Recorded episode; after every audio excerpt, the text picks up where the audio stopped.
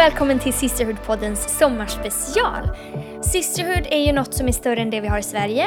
Det är en global rörelse av helt vanliga tjejer som vill göra världen till en bättre plats. Så jag tänkte att ni ska få lära känna några av mina vänner som jag har träffat tack vare det globala Sisterhood som vi är en del av. Och som för mig personifierar Sisterhood. Och idag ska ni få träffa Catherine Hansen. Hon är en australiensisk tjej som packade ner hela sitt liv i en container och tillsammans med sin man och sina barn flyttade från soliga Sydney till vackra men inte så soliga Köpenhamn. Kat är tillsammans med sin man Thomas lead pastor för Hillsong Church Copenhagen.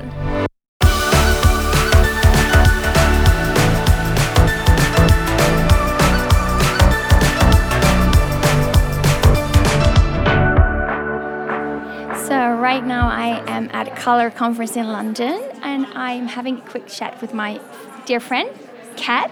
Yes. Uh, and Kat is um, lead pastor of Hillsong Denmark. Is that right? Yeah. Hillsong Copenhagen, but I guess in the last little while it's kind of expanded. Yes. So not just Copenhagen. We are in uh, Malmo, which is, of course, you know, like Semi Denmark, Sweden, kind of. uh, what would you call that? North Copenhagen. I'm sorry. And also, we're soon launching in Aarhus, which is uh, another city about two and a half hours from Copenhagen. So Hillsong Denmark, yeah. Come on, receive it. Yeah. So the first time I met you was actually in Copenhagen. Uh, I can't remember how many years ago it was now, but we, some of the lead pastors, uh, girls in Europe, decided to come and visit you because you were not in a very happy place at all. Can you tell me about that? I do remember that moment. I do remember being with you and meeting you for the first time. So it was four years ago, and I had only just been to Copenhagen for maybe two or three months. So I'm originally from Sydney, Australia. Hmm. And so I I moved to Denmark and I was not in a good place because yeah, I really didn't I didn't really feel like I w- was meant to be there quite yet. I, I felt really overwhelmed, to be honest, because I wasn't really sure what I was doing there. And I was kind of feeling a little bit uh, lost in, okay, God, what have you got me here for? So when you girls came over, it was an interesting time because it was like I was part of the, hill, the the family of Europe girls, but I was still feeling like I was struggling on the inside of, do I really belong here? So yeah, but it was good to have you there. I needed you girls. Yeah, It was great to be there. I remember we saw the guards like outside the palace, and we had good coffee and whatever. But how did you end up in Denmark? Why did you go to Copenhagen? So I grew up in Sydney and I was part of the Hills campus in Hillsong Church and I, um, I'd lived there my whole life and I met my husband in Sydney, Australia and he was there for Bible college. So my husband Thomas is Danish and he went to Sydney to study at college and he thought he would be there for maybe one or two years. He ended up living there for 11 years in Sydney and so we met and we fell in love. We got married. But before we got married, he did say to me, while we were dating actually, he said to me, Look, I'm from Denmark and I eventually can see myself going back to Europe and making a, a difference in Europe. So if you're not okay with making that move one day, then there's no point in us being together. And I remember thinking, Yeah, I'm okay with that. But I think as the years went on and as we continued our life in Australia, um, when the time came when he was really sensing that we should move back to Europe, it was kind of difficult then for me to go, oh, okay, now the reality has set in that we're actually moving. Had you ever been to Denmark before you moved there? I went there for the first time after we'd been married for six months. So I'd never seen it actually before we'd gotten married. so that was fun. That was crazy going there after already being married for six months and meeting his friends and actually meeting some of his family that I'd never met. It was suddenly a realization okay, like I've married someone from another country and we could live here one day. That was crazy. I remember you you've told me that you came in October or something like that. Well, m- maybe before, but you asked someone, "Is it going to get darker than this?" And they just laughed or looked at you. They laughed at me. I think it was 12 degrees. And I said, "Will it will it get colder? Because this is like so cold for me." They they did laugh in my face. They said, "This is like summer. Like this is warm." It will get a lot colder. So yeah, I was used to the summer. I was like I was used to the Australian sunshine. Uh, so I have definitely learnt to love the seasons because you have the most beautiful seasons in Europe. But yeah, I had to get used to the cold weather and the snow.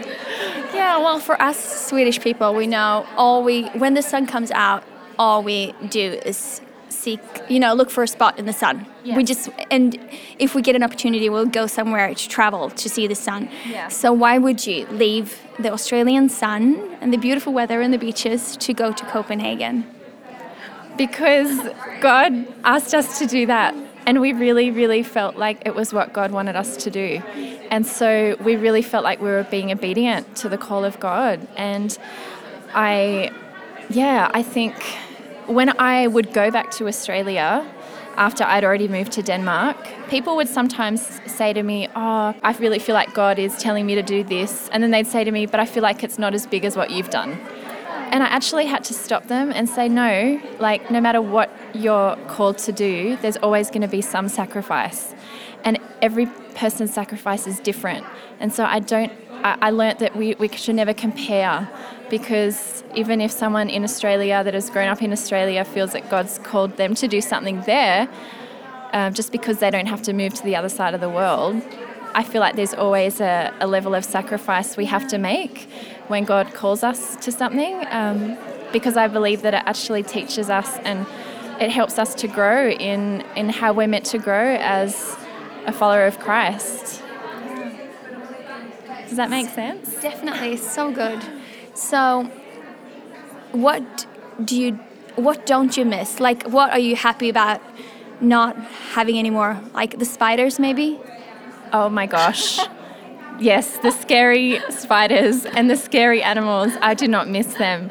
My children, like, they get petrified of things. They don't even like flies. We went on a trip back to Australia with our three girls. We have three girls, and so they go back to Australia and they scream when flies land on them. So they've definitely become used to the Danish way of life. So yeah, I don't miss that. And yeah, I, I, think I just love being in Europe, being so close to so many other countries. Australia is so far away from the rest of the world. So it's actually amazing that our children are growing up just with a new outlook on life, different cultures, different travel that they get to, you know, be experienced, you know, and so yeah, there's a lot that I'm like that I don't miss. so was there a turning point when you like you didn't you, you didn't like being where you were at the beginning, but was there a turning point or was it just time who changed you? Yeah. I feel like I can't put a finger on a, a moment, but I think that I just every single day had to make a decision. Every single day I had to remind myself God has called me here and there is a reason why I'm here, and there is a reason why I'm an Australian girl here, and and I don't have to um, be anyone else. I just have to be me. Uh, and so I can't quite think of just a, a moment where things turned, but it was just as time went on, and as I continued just to remain in Him, because that's all I can do.